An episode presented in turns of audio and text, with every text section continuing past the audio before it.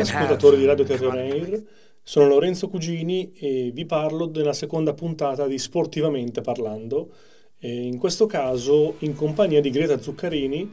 Greta è un'atleta specializzata nei 400 ostacoli, oro ai campionati universitari del 2023, argento al Challenge assoluto di Modena, finalista dei campionati italiani assoluti a Molfetta, sempre del 2023, e detentrice del record dei 400 ostacoli della regione Abruzzo, ottenuto battendo la precedente campionessa che era sempre lei, quindi ha semplicemente migliorato il suo record personale. Ciao Greta. Sono Greta Zuccarini, ho 23 anni, sono mm, un'atleta ostacolista, mm, pratico la disciplina dei 400 ostacoli a livello nazionale. Nella restante parte della mia giornata sono una studentessa e mi sono laureata nella facoltà di scienze motorie all'Università D'Annunzio di Chieti nella triennale e adesso sto iniziando la specialistica, attività preventive adattate.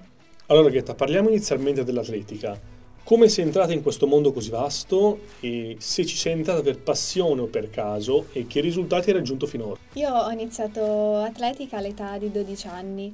Prima di iniziare ho praticato diversi sport eh, dalla pallavolo, la pallamano, al nuoto, anche pattinaggio di velocità, però poi non ho mai trovato lo sport che mi piaceva fino in fondo, fino a che un giorno mio nonno, grande appassionato di atletica, e l'ha praticata anche lui, ma l'ha sempre seguita, mi ha convinta ad andare a provare, mi ha accompagnato lui proprio allo stadio di Pescara, ai centri di avviamento allo sport. E da lì poi ho iniziato questo nuovo sport che all'inizio mi è piaciuto tanto e ho iniziato poi ad entrare nel gruppo agonismo con altri ragazzi, ho fatto varie gare e ho iniziato a vincerle, quindi da lì è nata proprio questa mia passione, questa voglia di arrivare sempre sul podio, di avere tanti obiettivi, di vincere sempre, di correre, di divertirmi. Poi appunto le gare più importanti, i campionati nazionali, li ho iniziati all'età di 15 anni, infatti nel 2015 ho partecipato al primo campionato italiano dove ho vinto la medaglia d'argento, purtroppo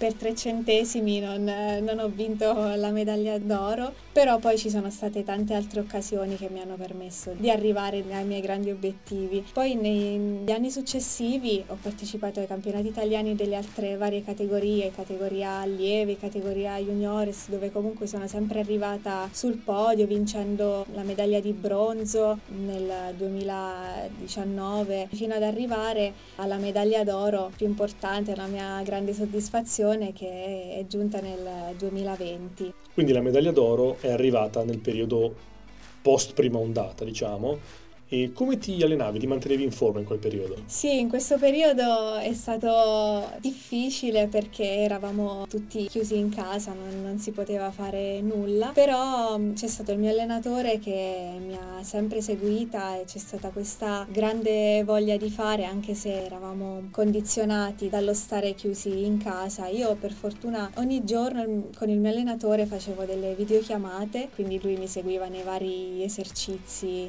in casa di, di forza, di potenziamento. Inoltre eh, avevo riportato dallo stadio alcuni ostacoli e li ho messi nel mio giardino di casa e anche nel campetto della parrocchia vicino a casa mia. Avevo l'autorizzazione di, di entrare lì, anche se era un piccolo spazio, diciamo di 30 metri, però comunque è stato molto utile nei, nei miei allenamenti.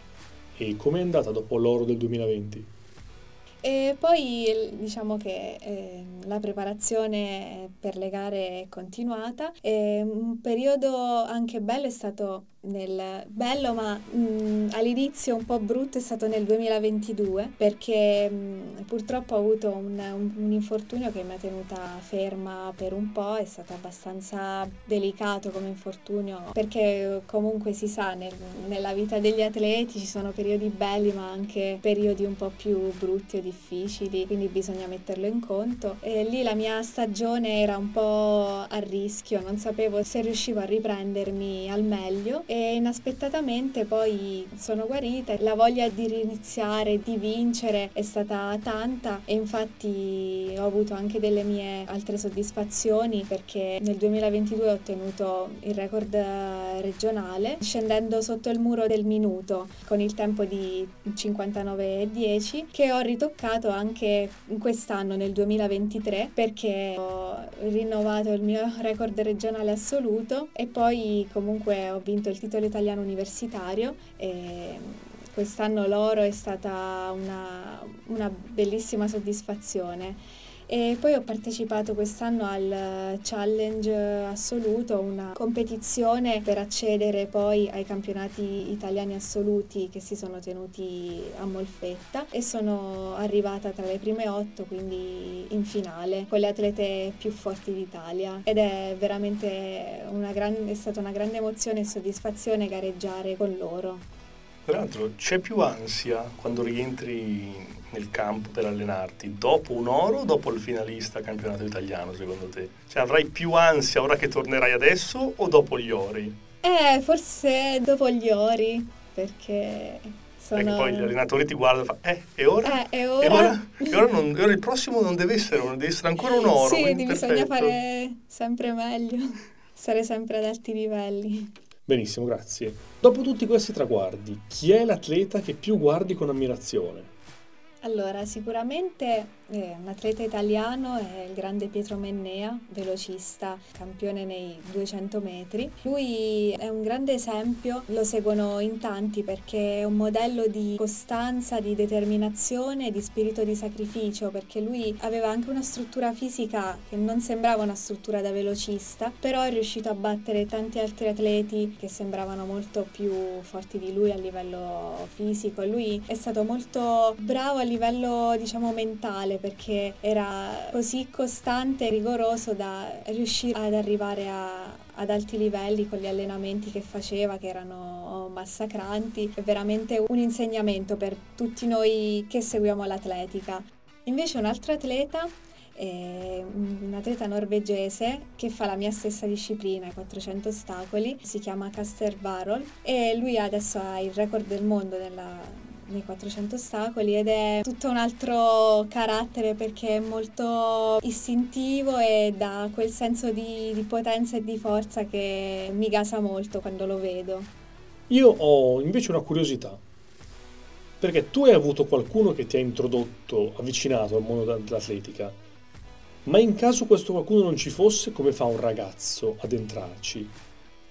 Eh, da piccoli comunque è, è bello, è importante provare eh, tanti tipi di sport, per esempio come è successo a me. Diciamo che l'atletica è definita un po' la regina degli sport perché è un po' la base di tutti gli sport. Nell'atletica ci sono varie discipline, dalla corsa veloce al mezzo fondo, dai salti, salto in alto, salto in lungo, salto con l'asta, poi anche i lanci, lancio del peso, lancio del martello, quindi è molto vasta. Ci sono tante possibilità di scelta. Appunto nei, nell'avviamento all'atletica c'è la possibilità di provare tutte queste varie discipline e quindi poi accostarsi a quella più affine, sia quella che può piacere ma anche quella più affine al proprio fisico, alle proprie qualità e caratteristiche. E comunque sei seguito in questa scelta. Sì, sì, sì, ci sono appunto i tecnici che indirizzano i ragazzi eh, nella scelta della disciplina. Io sono stata sempre seguita e indirizzata da vari allenatori, degli allenatori molto bravi che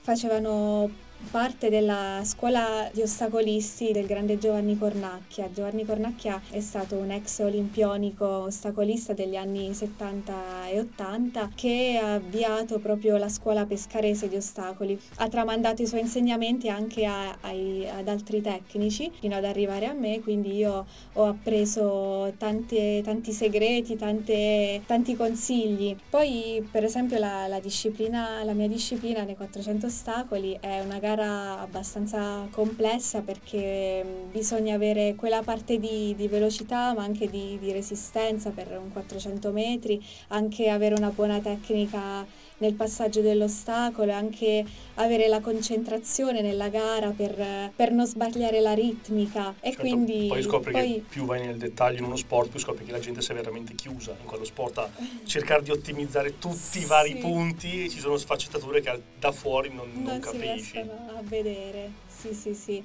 Anche questa cosa che dicevi del passaggio dell'ostacolo per me che sono esterno è uno che salta. Sì. e invece poi vai a scoprire che la tecnica, la gamba, la posizione è tutta sì. una cosa che va mano a mano raffinata nel tempo. Certo. Mamma mia. Incredibile sta cosa, sì. incredibile. Sì, no, vedere quanto è profondo uno sport è sempre affascinante, vedere tutti i vari modi per, per ottimizzare. Per... E tra l'altro, qual è l'esercizio che odi di più? Le prove di allenamento lattacide, cioè le ripetute nei 300 metri che creano acido, accumulo di acido lattico e che quindi a fine allenamento non, non ci si riesce più a muovere, non ci sono più forze. Rimani, rimani per terra steso. Così facciamolo una mezz'oretta, tu sai già che quella sera non si studia perché non no, si può... No, non si, si riesce. Se ne vanno via tutte le, le energie, le forze. Oltre all'atletica, quindi metà possiamo dire della tua vita l'abbiamo coperta, rimane l'altra metà, perché tu ovviamente disintegri il tuo tempo libero facendo altro oltre allo sport, giusto? Tu sei una studentessa. Sì, sì, sì, io sono una studentessa di scienze motorie, mi sono laureata a marzo, adesso mi sono iscritta alla specialistica attività preventive ed adattate. Non ancora ho, ho iniziato gli esami perché ho dovuto fare altre gare, ho avuto tanti impegni sportivi, però mi sto preparando per, per settembre per iniziare la, la sessione di, di, esami. Molto importante è stato nel mio percorso di studente studentessa anche eh, il progetto che ha avviato l'Università d'Annunzio, progetto Studenti Atleti che ha affiancato eh, noi atleti nel gestire e conciliare al meglio l'attività sportiva, gli allenamenti, le gare con eh, lo studio e, e gli esami. Ma posso chiederti di approfondire un po' di più il progetto Studente Atleta per coloro che non sanno della sua esistenza? Cosa ti ha permesso di fare questo progetto? Allora, per rientrare in questo progetto ci sono graduatorio, comunque bisogna avere un certo punteggio, essere nella graduatoria dei primi 10 o 12 in Italia nello sport che si pratica. L'università ha a disposizione un tutor che segue lo studente nella, nelle varie organizzazioni e gestione dell'attività universitaria. Quindi per esempio mi è capitato molte volte di avere delle gare importanti, quindi di non riuscire a sostenere degli esami e quindi mh, i professori sono stati molto disponibili disponibili nel, nell'aiutarmi a conciliare anche le date, per esempio, degli esami. Ottimo. Chi ti immagini sarà Greta da grande? Io ho questa grande passione per lo sport, infatti ho scelto appunto la facoltà di scienze motorie che si ricollega anche all'attività sportiva che faccio. Questo perché in futuro mi piacerebbe diventare allenatrice sia di atletica ma anche per esempio diventare preparatore atletico anche di, di qualche altra disciplina come per esempio nella pallavolo, nelle squadre di calcio anche femminili, eh, di basket e poi mi, mi, piacerebbe molto insegnare nelle scuole eh, perché mi piace tanto trasmettere ai ragazzi e giovani la passione per lo sport. Poi la facoltà di scienze motorie offre vari, vari sbocchi, però queste sono le mie preferenze e spero di farle al meglio in futuro. Molto bello, molto bello. Puoi insegnare è sempre un bel sogno. Sì.